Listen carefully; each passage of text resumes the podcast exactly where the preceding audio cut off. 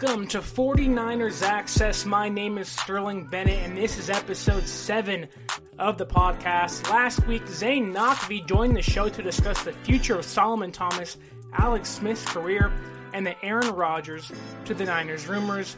But today, we're going to react to the Los Angeles Rams' new logo and uniform changes, the time the Niners decided to change their logo, and the fans revolted and we're going to dive into the 49ers 2020 schedule announcement and give our predictions for the 2020 season. Joining us today covers the 49ers for the 4th and 9, Rick Yakovone, better known as Coach Yak. Let's talk about this Los Angeles Rams uh, change of uniform, change of logo. We've seen it over the last offseason. The NFL has kind of seen this trend of rebranding uniforms and, and redesigning uniforms. Seven teams so far have gone through some type of change, whether it's the Brown going the Browns going back to kind of a more classic look for them, which I do prefer. Uh, the Colts introduced the new uh, C-shaped logo. The Patriots have stripes on the shoulders now. The Chargers kind of went with the throwback look with the bolt and number on the helmet. I love their jerseys. Uh, the Bucs went back to the pewter, which was worn in the Jon Gruden era when they beat the Raiders uh, in 2002. And the Falcons also went in a different direction with the, the all whites, the all blacks, and even a gradient uh, in the middle of the jersey. But let's talk about the real reason why we are discussing uh, these rebrands and these redesigns, and that's the LA Rams' new logo and new jerseys. Uh, not only has their stadium gone uh, around $6 million over budget, uh, but the fans uh, did not care, for to say the least, did not care uh, for their new jerseys. And so I, I definitely want to ask you here is that uh, one before we get into the Rams, what was your favorite rebrand slash redesign of the offseason so far? Uh, for me, I would say the Chargers. They're my top of the list. Uh, I'm not a big fan of the Rams. I just, I don't know. I mean, it doesn't. With you know, you have multiple looks for the Chargers. I just think it looks much more clean. But I mean, that's my top one. I'm not a fan, to be honest with you, with um, Tampa Bay's either. I don't like theirs. But back to the Rams, me personally, not just because you know they're a rival and it's a team that you know I'm not a fan of. Uh, just look at look at that. I mean, if you look at what's going to go on their helmet, tell me what that Ram looks like. Tell me that design, how that looks, and it's it doesn't it doesn't look good. I don't I don't like it. I don't know. I think they could have came up with something better. You know, I know the fans aren't a fan of it over there either. But then again, I mean, do their fans really have a say? They don't even show up to their home games. you know, to be I, honest with you. I know uh, Rams legend Eric Dickerson had uh, he's been the most vocal, I think, former player uh, about the Rams logo, and he said it looks like two bananas on the helmet, which I think when when your Hall of Fame running back is uh, not approving or disapproves of your of your new logo and you know to me it looks like they went entirely in the Los Angeles direction. They went for the Urban Outfitters look with the name tag on the side of the the shoulder to kind of I guess maybe show uncommon fans to the game what team they actually play for. It's, it's a weird look. Uh, even their even their white jerseys are considered bone. Uh, it's a bone color. And to me, when I look at other jerseys like what the Patriots have had in the past, or you know what what the Colts have, or even the Niners have in their alt whites, like those are the cleanest jerseys. I think when you look at alt whites, even the Saints, uh, their uh, their color rush alt whites are to me perfection. And when you go with bone, I, I really feel like it's just being different for different sake. And when I look at, it, I go, I don't want to have to look at that when San Francisco plays the the Rams twice a season. And it's like I, really wish they could just use the throwbacks again. But what did you make of Eric Dickerson's words as calling the, the logo the, the the two horns, the two bananas, and the team looks soft in the new jerseys? He's right in a way, but you know, going back to what you said in regards to the bone white, that it doesn't pop. You know, you could have had a bright white, but a bone white is really it's it doesn't pop. I mean, you know, you got some of these jerseys that they like to wear, these color rush that pop on TV. Bone white, like you said, it's not. It's, it's just not going to be there. Um, Dickerson's on. He's he's being politically correct. Guarantee you, if you heard him off off record, he'd have a little bit more to say about it, but he's right. I mean, I like what the Rams had. I, I love the, the the white horns on the helmet, which is even you know even a throwback in itself. But uh, moving on from this this horrible Rams, uh, I guess rebrand or, or retooling for their new stadium and with the, with these new jerseys. But let's flash back to 1991. The Niners, you know, are, are, are in the midst of kind of their two decades of dominance, or or 15 years of dominance in the NFL, where they've where they totaled their five Super Bowl wins from uh, the 80s to 1994. Uh, Eddie DeBartolo and head coach George Seifert, they wanted to introduce something new, uh, something fresh to this Niners team. And instead of keeping the, the SF logo we all know and love, uh, the new logo they created, which is actually, and ironically, the logo for our podcast, uh, is just the word 49ers spelled out in white letters with black and red outlining. I love that logo not on a helmet that's gold, but I do love that logo. Fans hated it. I really think if you put that logo in today's time with Twitter, I think it would be heralded as arguably the worst rebrand, worst new logo, uh, probably of all time. Uh, luckily, it didn't last long. The the Niners and DeBartolo and Seifert just said, "Okay, you guys are mad. We get it. Uh, you know, it, we're done." It lasted one day. They said, "We messed up. This was wrong. we're gonna go back to what you guys love." And even some fans said that if they're willing to change the, the classic SF logo, what's next? Are they going to move to San Jose, which I guess when you look at it now, they're in Santa Clara, which is technically closer to San Jose than San Francisco. So I guess that that prediction kind of came half right. Uh, but I want to ask you, what do you make of uh, the Niners in 1991 in the midst of their you know decade and a half dominance of the NFL? uh, trying to make something new, trying to change uh, what worked in a classic logo. You know, I'm not a fan of it looking at it. At the end of the day, you got one of the greatest sports organizations in all sports. All right. You got a team that's rolling off Super Bowl win after Super Bowl win. Then they come off with this logo, and like you said, they squashed it in a day. I there's, I mean, why, why mess with what works? There was no complaints. You try to change this. And I'll tell you right now, it's a good thing that when they did roll this out, it was in 1991. You know, Instagram and Twitter, the fans would have would have went ballistic. Back in '91, how were they reaching out? For the most part, it was through letters, phone calls, but it would have been so much more of a circus. But give them credit; they listened to the fans. They had a voice, and they squashed it. Not a fan of it, but again, if it doesn't look ugly in the first place, why why are we going to go ahead and make that change? Yeah, it's weird to think of that. You know, I kind of harken back, and obviously maybe I have some bias here being a Niner fan, but when I look at the Niners logo, I think of that's a classic NFL look. That is a classic, uh, premier, pristine, elite NFL franchise with one of the best logos, whether it was the 1994 look or in the 80s or even now. I love their jerseys now, and you you talked about how it's classic why change what's there. I kind of e- equal it to maybe not as the same level, but near the Cowboys look. The Cowboys look, while they have had small changes here with alternate jerseys, that Cowboy star has always remained what it is, and for various reasons, they're obviously the most. They obviously are worth the most according to the Forbes list. I think it's five billion dollars, and Jerry Jones is obviously you know the not the best owner, but obviously the the top owner in the NFL. But uh, and you even spoke about how uh, how fans are reaching out, and thank God this wasn't in the Instagram and Twitter era. But uh, the PR assistant Al Barba said that you know his famous quote is the phones are ringing off the hook and the fans don't like it, uh, which which which led to DeBartolo the next day apologizing, saying we're sorry, uh, we definitely messed up. We're gonna listen to you guys and not change what works. But I want to bring it back to today with all the new jerseys, the seven rebrands, seven redesigns we've seen this year, and the multiple uh, color rush jerseys they're wearing throughout the season, the Niners brought in the alt whites last season, which were a big hit with the fans, a big hit overall. Is there a jersey that the Niners have worn, whether it was from their inception uh, up to now, that you would like to see them bring back? You just hit it right on the head. Ninety-four. Those jerseys are clean. They look you bring them back now, and the fans love it.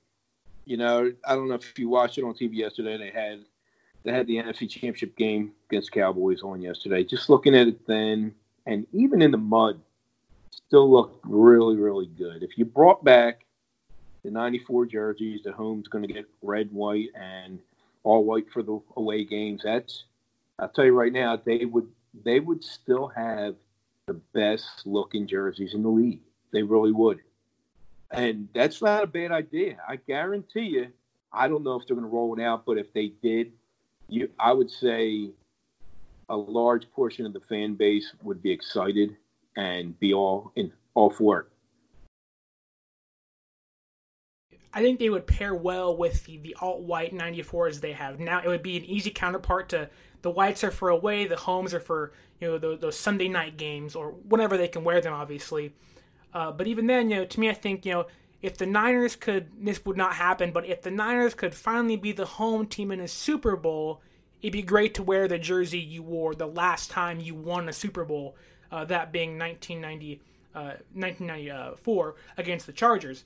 And so you know, I also want to ask you. My favorite was probably either '94 Red or the early 2000s uh, that T.O. wore and Steve Young and Garcia wore. But I want to ask you, uh, what would be the last logo you would ever, or last uniform you'd ever want the Niners to bring back?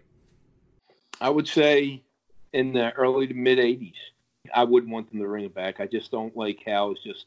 I'm talking about when it's all what they're all red and just look plain. I don't know. It didn't have that darkish red to it. It almost like a little bit brighter. I mean, if I'm looking at everything like this, I know fans were in, were all for the all black.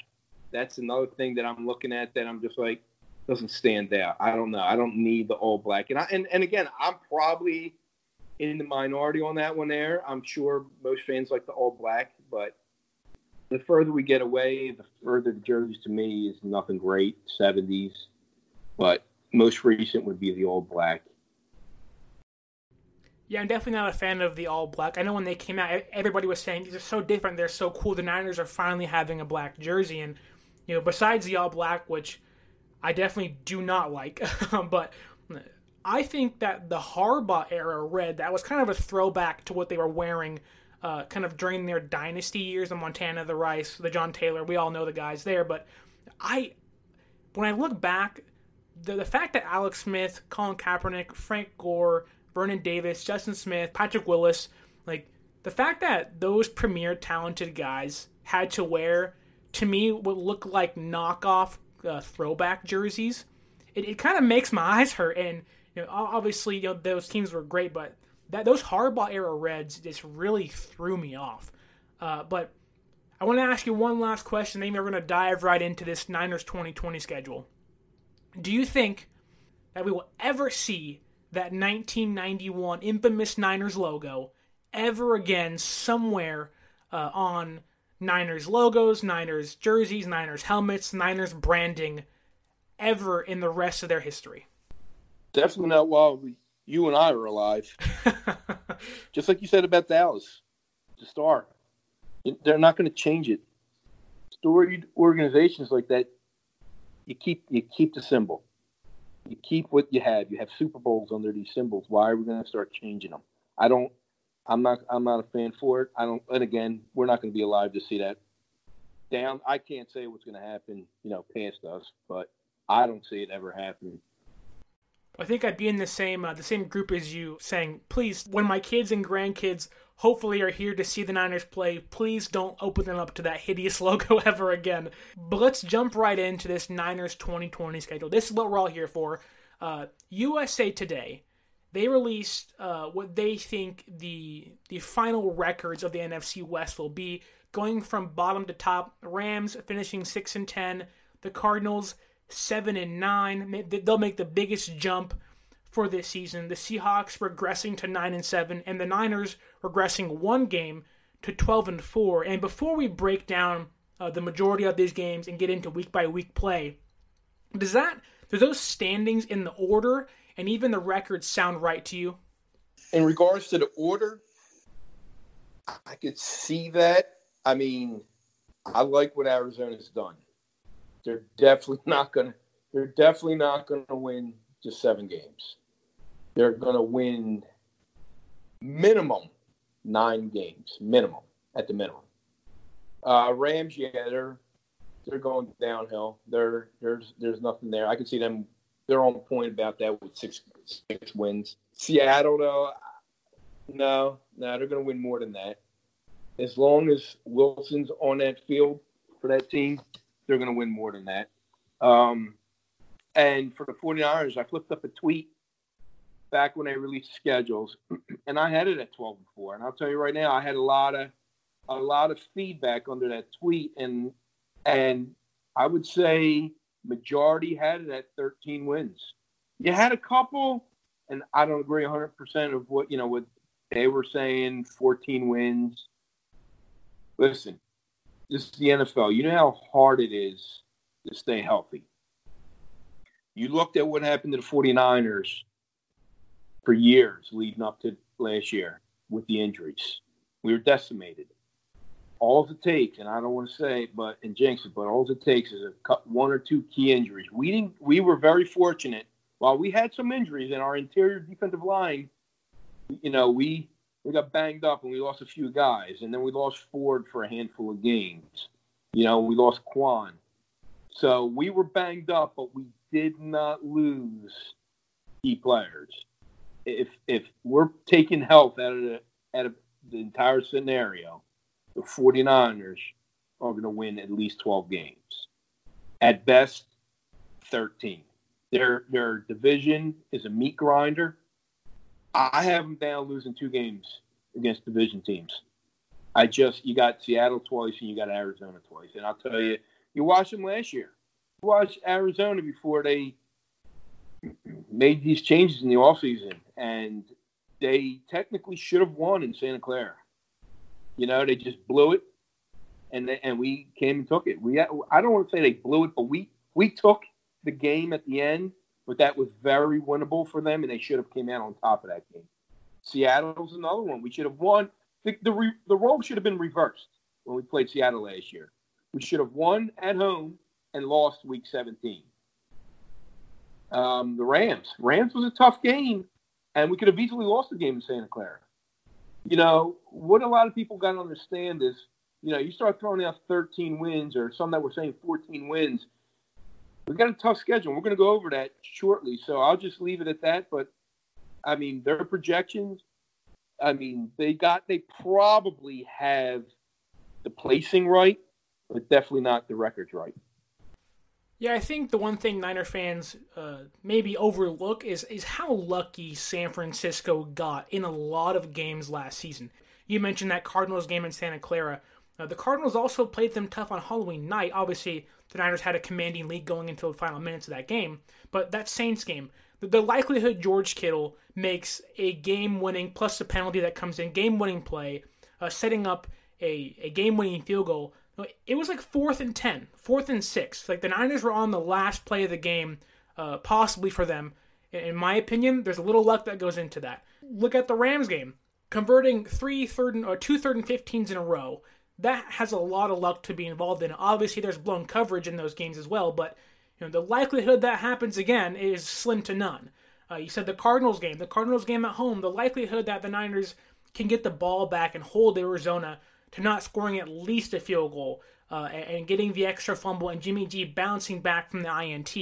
Uh, and that even harkens back to what John Lynch said about Jimmy G, despite being, in his opinion, one of the, the elite arm talents in the NFL. He has to limit the INTs. He has to limit the turnovers. And t- to me, my mind goes to that Steelers game where that game shouldn't have been as close as it was, despite how well Pittsburgh played uh, in the absence of Ben Roethlisberger, but we talked about the Cardinals already a lot, or at least you have. So let's jump right in to Week One, September 13th, opening night at home, Levi Stadium.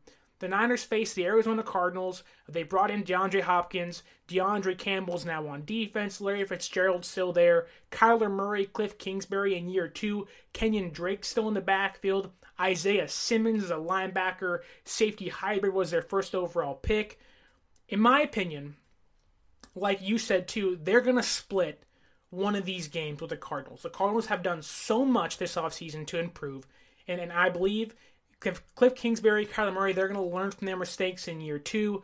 Uh, but at home, week one, I think both teams have so much to prove. The Cardinals are going to try to prove that, hey, we're, we are arrived, we are here, and we're going for the top dog, that being San Francisco. In the Niners' case, they have to prove that 2019 wasn't a fluke. I know a lot of people don't think it's a fluke and they're picking them to win the division still, but they still have to prove that to some people. And they also want to start this hashtag quote unquote revenge tour on the right foot. If you're the Niners, you cannot start out 0 1 on your quote unquote revenge tour. Uh, so I would give the edge to Kyle Shanahan at least in week one. But then in Arizona, I think they lose to the Cardinals late in the season. Is that what you have going into week one? I do. I have them winning that game. It's going to be tight. Definitely go either way. You know, we're this is this is what a lot of people don't understand too. Before we go into these, you know, and I, everybody's just guilty of throwing out predictions and all that. We have yet to see what Kinlaw can do. I'm a fan of him. He's huge, he's strong, and he's going. I believe he's going to decimate the A's and B's, depending if they're going to go into a 44 with him, and which I believe they will. Another thing is, we're going to get Hurd back, and we're going to get Taylor back. We got to see. I mean, Trent Williams hasn't played in a year. We're going to get him now at tackle. So we're all assuming everything's working out positive. Hurd's going to be a stud, just like Deebo. It's going to take him a while to, to get used to the NFL, but I believe he's going to turn it on. But if everything's working out and Trent Taylor is able to be Jimmy's security blanket on third down and he's able to come off five foot surgeries and do well for the team, if everything's playing out as is, yes, I, I mean, I see us beating Arizona and rolling into New Jersey against the Jets. So that's a big game for us. Last year, it sounded kind of crazy before the season. I predicted the team to win nine games, no more than 10, I said. And I said week one was a must win. People were like, What do you mean it's a must win? I said, It's a must win. You have to go into Tampa Bay, get that win, because if we get that win there, we're going to start off 2 0 real quick by beating Cincinnati right after. And in my eyes, this Arizona game's another game here, even though this is an entirely different team that we're looking at going into the 2020 season than we were at 2019. In my eyes, it's a, a must win due to the back end and the middle of the schedule. That's tough. We got to land minimum six games out of the first eight, or it's going to be tough for the second half of the season to get that division and get a top seed in the NFL, they say, and this is in most sports, it's not how you start, it's how you finish. But I think a lot of teams we've seen over history are testament to sometimes it definitely can be how you start. That being last year's 49ers. You start out 8 0.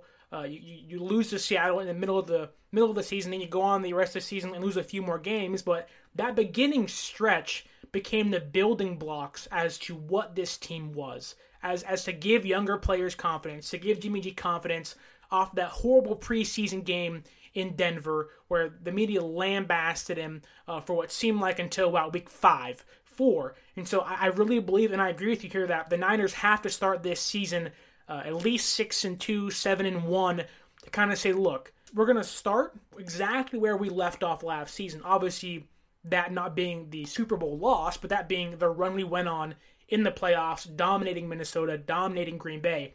But with that said, let's get into week two and three. They're facing the Jets and Giants. They're likely going to stay on the East Coast during that two week period to eliminate travel. I do believe the Jets are a tougher foe than people are giving them credit for.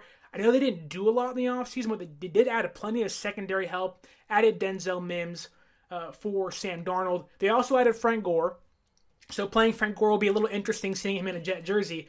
Uh, but these two games here, I, I, really don't think that these are games that San Francisco walks into and says, oh, you know, we have to come in and play nonchalant. I, I really see that this team, who was 3 and 1 last year on the East Coast, uh, the only loss being to Baltimore late in the year, I, I really think if the Niners can win the first game against Arizona, that they're going to start this year 3 0 against the Jets and Giants. So they're just a better team, a better roster, a better coach, pretty much all the way around than both New York squads. I agree. I got them. Uh, that's why it's so important week one. because we're going to roll into New Jersey and play the Jets and then the Giants and beat them to off three and zero. That's another thing too. Right now, coming to the season, Arizona is known as, you know, a team that's on the up and up. You got to beat them early to to basically put them in their place because guess what? After Arizona plays us, they got Washington, they got Detroit, they got Carolina, and they got the Jets. And you know what? That first week is huge because they can easily roll off four wins in a row after week one. That's why it's very important to set the tone, let them know that, yeah, you're on the up and up, but you're still behind us. So that's why it's important we win week one to get that momentum going to week two and three to roll off a couple of wins back to back in New in New Jersey, like I said. So if we can start off three and three and zero going in back to Santa Clara, that's critical. It's critical just due to the strength of schedule and who we're playing middle into the back end of the season. Yeah, San Francisco has the toughest schedule in the NFC, and like you said, you know, you, you don't want to play from behind to Arizona or even Seattle. We know how hard it is to be two games behind in the division, or even one game. How hard it is to make up uh, a game like things that happened to Seattle like last season, where they beat us at home and then eventually tied us for the division. Those things rarely happen where a team can fight back uh, and eventually overtake a team who's seven and one or, or eight and one at the time. And so going into week four, it's Sunday night football against the Eagles. I think this will be the toughest opponent uh, San Francisco plays until week seven or eight, depending on how New England is playing. Obviously, Brady's gone, but Philadelphia is three years removed from a Super Bowl victory against the Patriots. They brought in Darius Slay to help uh, solidify that secondary group, although it's still kind of weak when you're getting into the depth positions like safety. Malcolm Jenkins is no longer there.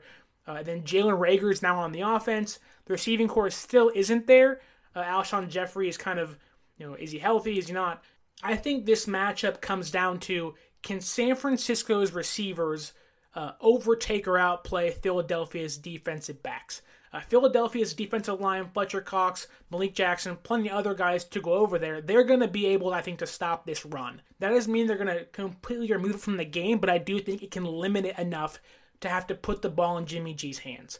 And we saw what Philadelphia did to Aaron Rodgers last season. They beat them early in prime time. Philadelphia, Carson Wentz, they, they can easily outplay, I think, any team in prime time despite not having the talent San Francisco has. And with that receiver and DB matchup, that might leave George Kittle open to be the X factor in this game because I have no idea out of Philadelphia's entire defense who was going to guard George Kittle. And this may be the game that we see George Kittle just entirely take over and, and outplay his counterpart on Philadelphia's offense, that being Zach Ertz. Does that sound like the mindset or possibly the architectural structure they're going to go into that Sunday night game with? Definitely. They might not line up a linebacker on Kittle, and I wouldn't. If I'm playing Kittle, I'm not putting a linebacker on him. I'll stick a corner on him. You know, I mean, and they might do that, but like you said about Wentz, he's you know, they're he's he's really good. He's that entire team. They're stacked. They're they're going to give Dallas a run for their money. I could, you know, that's a coin toss over there in the East. Miles Sanders, the rookie from last year, was phenomenal, and I don't see him slowing down. They got a nice run game themselves. Like you said, their weakness is the receivers. You know, I know they've added Goodwin. We don't really know what to expect out of these rookies. If Reagor's really going to step on, step in week four and be a star or be a, a really good player at that time. We don't know. Some some players take a little bit longer than others. So we have them in the right part of the season. The Eagles, they're really going to be a tough game, and I don't. I'm not so sure most 49er fans see it the same way. They see this as a win, and I do. I do see it as a win, but I just see this game coming down to the end. I could see this game easily being a a 27-24 kind of game. This is definitely not going to be a pushover opponent. And like, I mean, I could easily see the Eagles coming to Santa Clara come playoff time. They're one of those teams that can easily win 11 games, possibly 12, if they take care of business in their division. Living over here right outside of the Philadelphia area, you know, I'm going to hear a lot of a lot of trash talk from the fans. So it's definitely going to be exciting. don't think Philadelphia fans are ever going to go easy on the trash talk, even with if, if even if it's their own team making uh, the rounds of playing bad football. But jumping to week five and six, Niners are four zero oh in our eyes going into those games. They got the Dolphins and the Rams. These are two games that I think both teams are a little underrated. Uh, we, we know the Dolphins added Tua and had a really good draft and even had a good offseason, bringing in Byron Jones and uh, Kyle Van Noy from New England and kind of are building that defense up. Shaq Lawson from Buffalo, uh, even Jordan Howard's there now in the running game. But looking at the Rams, they lost a ton of talent. Todd Gurley's gone, Dante Fowler's gone, brought in Leonard Floyd, uh, Jalen Ramsey's still there, uh, and they have a lot of questions. Both games I think are going to be tougher than people think they will be, but it, to me it looks like these this week five and six game should be uh, two games they run into week seven through eleven, going six and zero. Oh. You're right. You're on point with that. Listen, it's hard to go roll off six in a row at any stretch of any schedule. So if we are fortunate enough to be six and zero through the first six, then that's then we're in great position to land a top one or two seed. Obviously, let's just sit there and say we're either going to be six and zero or five and one at worst. That's about right. I don't, you know, going into that New England game, that's that's basically where I see us at. Yeah, I think it all depends on how New England is playing. Who who is going to be their quarterback come Week Seven? Is it Jarrett Stidham still? That team and even Bill Belichick obviously believe in him enough uh, to have not signed a quarterback yet, to have not gone after Andy Dalton or or Jameis Winston or whoever it was on the market they may have been targeting. Uh, but that Week Seven game, let's say the Niners are, you know, in best case scenario, they're six and zero. Oh. Uh, they're going to go to New England. Jimmy Garoppolo's return uh, to the place that drafted him, to the place where he sat behind Tom Brady for a few years. I, I think this game, to me, this looks like two two of the greatest minds in the NFL. Unfortunately, one of them doesn't have the talent on offense to, I think, uh, exploit Shanahan's defense. But I could be entirely wrong. Stidham could come out and just explode on the scene. But to me, if the Niners are five and one or six and zero going into Week Seven, that New England game is another game I think you can check off and say that should be a win for the Niners. And you're right. I see that as a win, but uh, that's another game right there. That you know what, New England. You know, I know their defense wore down as the season went on last year. They still were, you know, the top ranked team defense, and I, you know, they're going to lean heavy on their defense this year. But like you said, they have a, a genius for an offensive coordinator, so they're going to find a way to create points on that side of the ball. It's always tough to go in into New England and win, but we're a team that's young. We got a lot of leaders going in there. We got a, a brilliant offensive mind in Kyle. I see us coming out on top. I could see more like a 24 14 kind of game. Yeah, it seems like that game will be a team where New England's in it until something gives way late into the third or even the fourth quarter, where they, they battle tough uh, throughout the entire game. Uh, but then that means week eight, they're playing Seattle. You said last season that we should have won that first game against Seattle, and then we should have lost in week 17. Heck, we almost lost in week 17 if not for Dre Greenlaw's tackle at the one yard line. This is where I think the Niners are I don't want to say guaranteed to lose because that kind of says I have no faith in this team, but this feels like that one game on the schedule where you circle it and you go, you know, this might be one of those games where you give them, you know, an 80% chance to lose this game.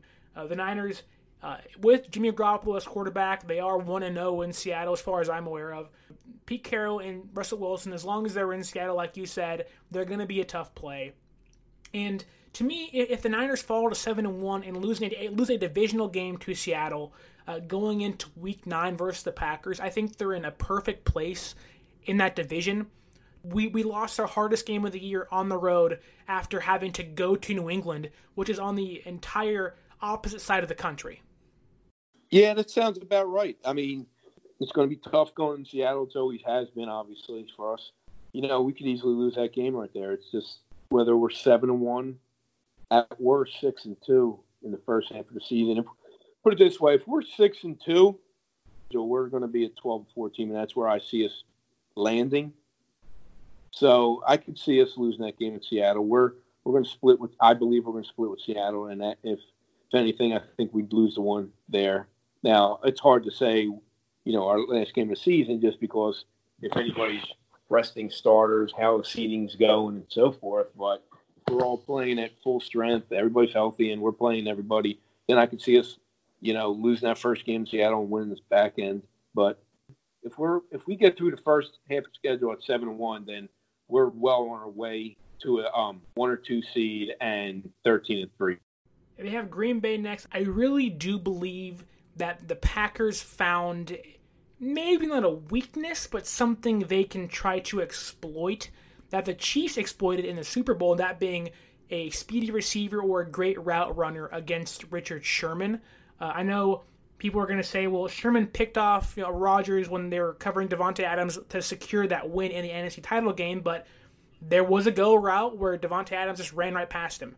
Uh, and, and I do think that despite not adding a receiver in the draft or even in free agency besides Devin Funchess, who was unproven uh, up to this point in his career, that this game against the Packers is going to be a little tougher than uh, previous games have been. Obviously, they're not going to win by 20 plus points anymore, in my opinion.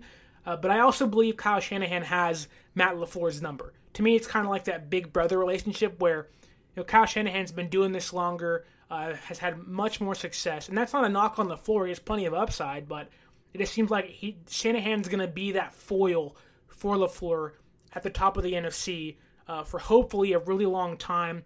Then they have a bye week after Green Bay, going into New Orleans, going to play their former receiver Emmanuel Sanders. And to me, this is once again a battle of two top NFC teams. Uh, I, I, really don't think New Orleans is going to take a step back. They brought back their entire team and added plenty of talent on the O line and even the defense, bringing Malcolm Jenkins back and adding Emmanuel Sanders.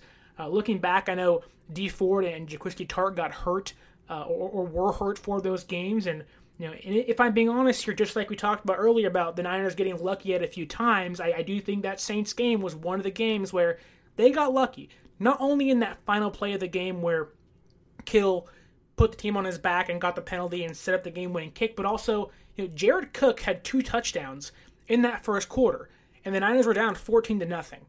And you know, so it's to me, if Jared Cook doesn't get hurt in that game, which he eventually did, without Jaquiski Tartt, the Niners lose that game because Marcel Harris wasn't covering Cook very well, uh, and Cook was just laying down Niners defenders left and right for touchdowns and big yards. So to me, I think New Orleans is another game you circle again and go, they have an 80% chance to lose again because most teams don't go to New Orleans after a tough battle against Green Bay despite having the bye week and winning. Yeah, I see us beating Green Bay. Um, the only thing stopping that from being a blowout is the short week. Um, so I see us beating Green Bay and then rolling into New Orleans, and that's a tough game. I wouldn't give us just a twenty percent chance. I think it would be more of a forty percent chance or so. I mean, it's tough to win in New Orleans, like you said. We came out at last year. We had a couple of breaks go our way, get that win on the last second field goal. So uh, New Orleans definitely did not get worse. They got a little bit better. And you know what? I mean, we're to have to put pressure on Brees. We didn't get to him last year. If we're not to get to him this year, he's to pick us apart again. So it's important to see if Kinlaw can be the rookie that I expect him to be. If we can stay healthy with Ford, if he can actually be on the field for that game. Kwon's another one. Is he going to be there? You know, I mean, so we're going to see DJ Jones. We need that D line. We need the, that linebacker speed to match them. I think it'll be a tough game, but if we're if we're rolling out our second loss at New Orleans, that now changes the course of the one seed, unless Tampa Bay is better than ten or eleven wins that I think they will be. Who's going to need to slap New Orleans around at least once? That's going to be a playoff game right there for us. It'll it's definitely going to be. I could see that being a 34 30, 34 31 kind of game, something like that it's going to be a shootout. We're not going to we're not going to just shut down Drew Brees. I don't see that happening. He still has gas left in the tank. It will be very fitting for that game to not only be for the number one seed in the NFC, but also it'd be even more fitting if Tom Brady can help out his former backup quarterback and Jimmy Garoppolo and knock around Drew Brees a little bit. But let's run through uh, Week 12 uh, and 13 really quick here. I, th- I think that Rams game, yeah, Sean McVay, he's a really smart offensive coordinator, really smart offensive guy. Uh, and, and I think he will adapt to the Niners in Week 12 and what they're going to do. He did it last season and almost beat San Francisco. Obviously, has a little less talent now like we already mentioned. But I, I do think Week 12, they're in Los Angeles. Uh, the Niners get that win. But I do want to look at Week 13. That seems like the game that has a very Atlanta feel to it. I think this game, Bills have a top 10 offense. The Niners have struggled against mobile quarterbacks in the past. Josh Allen is a mobile quarterback. Uh, and to me, this seems like one of the games where SF should win based on talent alone. But I could easily see them losing to the Bills in week 13. They can target on the inaccuracies, and it depends on how well the pass rush can get to Allen because I do think he's more apt to hold on to the football. But to me, this week 13 game, after a divisional game against the Rams, shouldn't be taken that lightly considering how good the Bills, I think, aren't even underrated this season. Yeah, I've told several people on Twitter don't sleep on Buffalo. Their defense is stacked. You got a mobile quarterback, like you said. Uh, they're going to be a tough game right there. But put it this way: if we lose at New Orleans, if that is the case, we damn well better win against home against Buffalo, or we're going to be in bad position come playoff time for seeding wise. We're going to be on the road, so we're definitely going to have to take care of business at home. We beat the Rams. I think we beat them.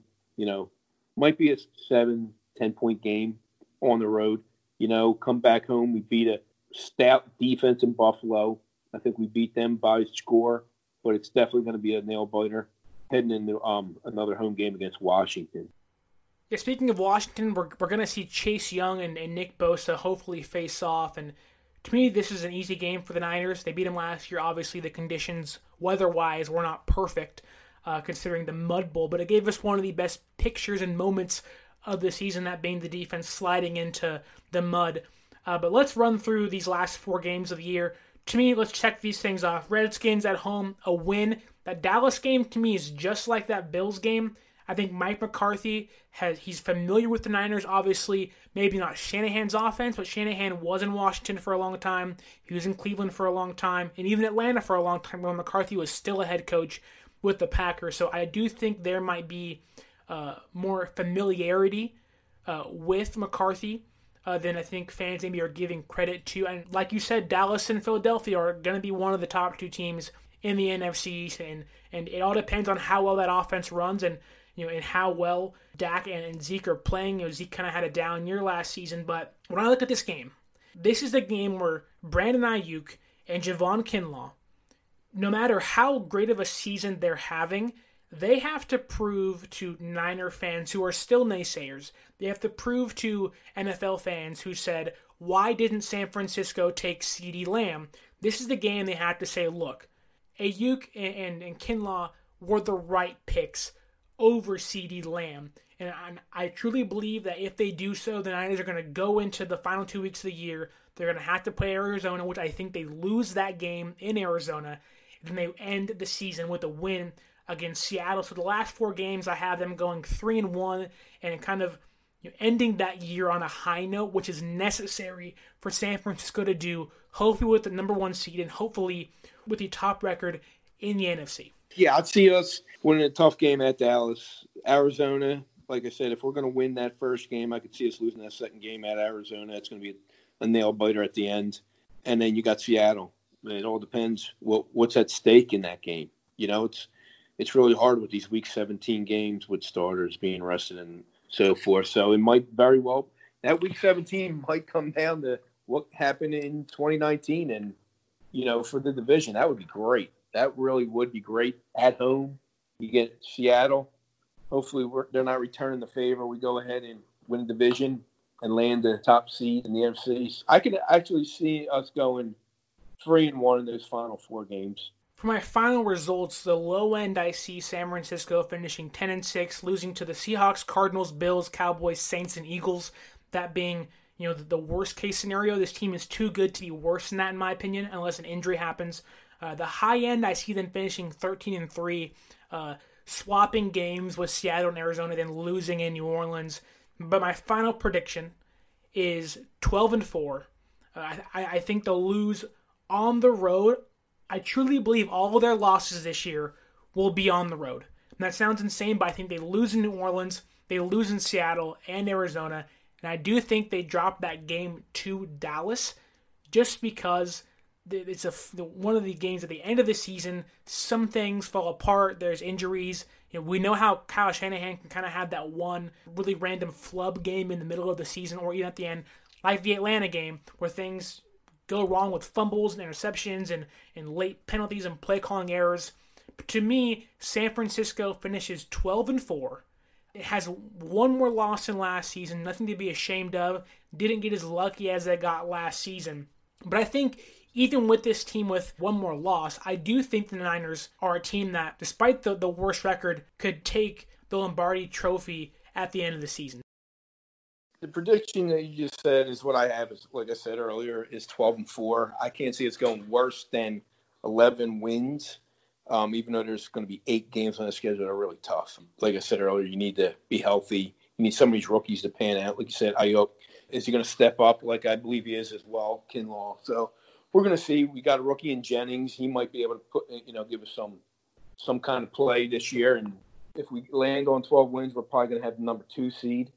We'd have to really need Tampa Bay to really wreck, you know, New Orleans probably for both games to get the one seed with with um 12 wins. So it's definitely going to be tough. You know, 12 4 is really is a really good season. If you look at it as a down season, regardless of the outcome, then 12 and 4, whether you're in the Super Bowl or you get knocked out of game, you know, in the NFC Championship game or whatever may be the case. It's I don't I can't say 12 and 4 is a, a down season. I just can't do it. Let me ask you one final question. After last season losing, we all know the 10 point uh, deficit Kansas City faced and the 10 point comeback and kind of that the fall apart the Niners had at the end of the season in the Super Bowl. Is this season Super Bowl or bust for San Francisco? Not at all the only ones that are going to say Super Bowl or bust are the impatient people out there.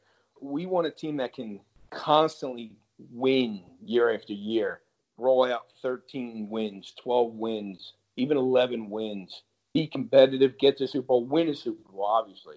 The window is currently open. But if you look at that front office, they're doing everything right.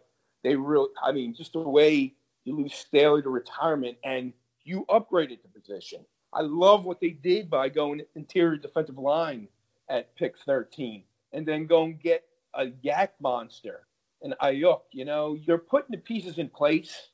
And if you look at the age, they're young. You know, we're going to start rolling into contracts with Kittle and Fred, Garoppolo a couple years after that. So, I mean, that's the only thing getting in our way. We, you know, we've been very smart with contracts, the way we moved on from Buckner and I just love what this front office is doing. Fans got to understand it's not Super Bowl or bust. It's not that easy to win a Super Bowl. When was the last time we won a Super Bowl? All right, see how it's it's just not that easy. Look at Dallas. Last time they won a Super Bowl. If you have that attitude, then you're just some of those guys on Twitter that are more of like a gnat. They're just annoying the way they you know complain constantly on the timeline.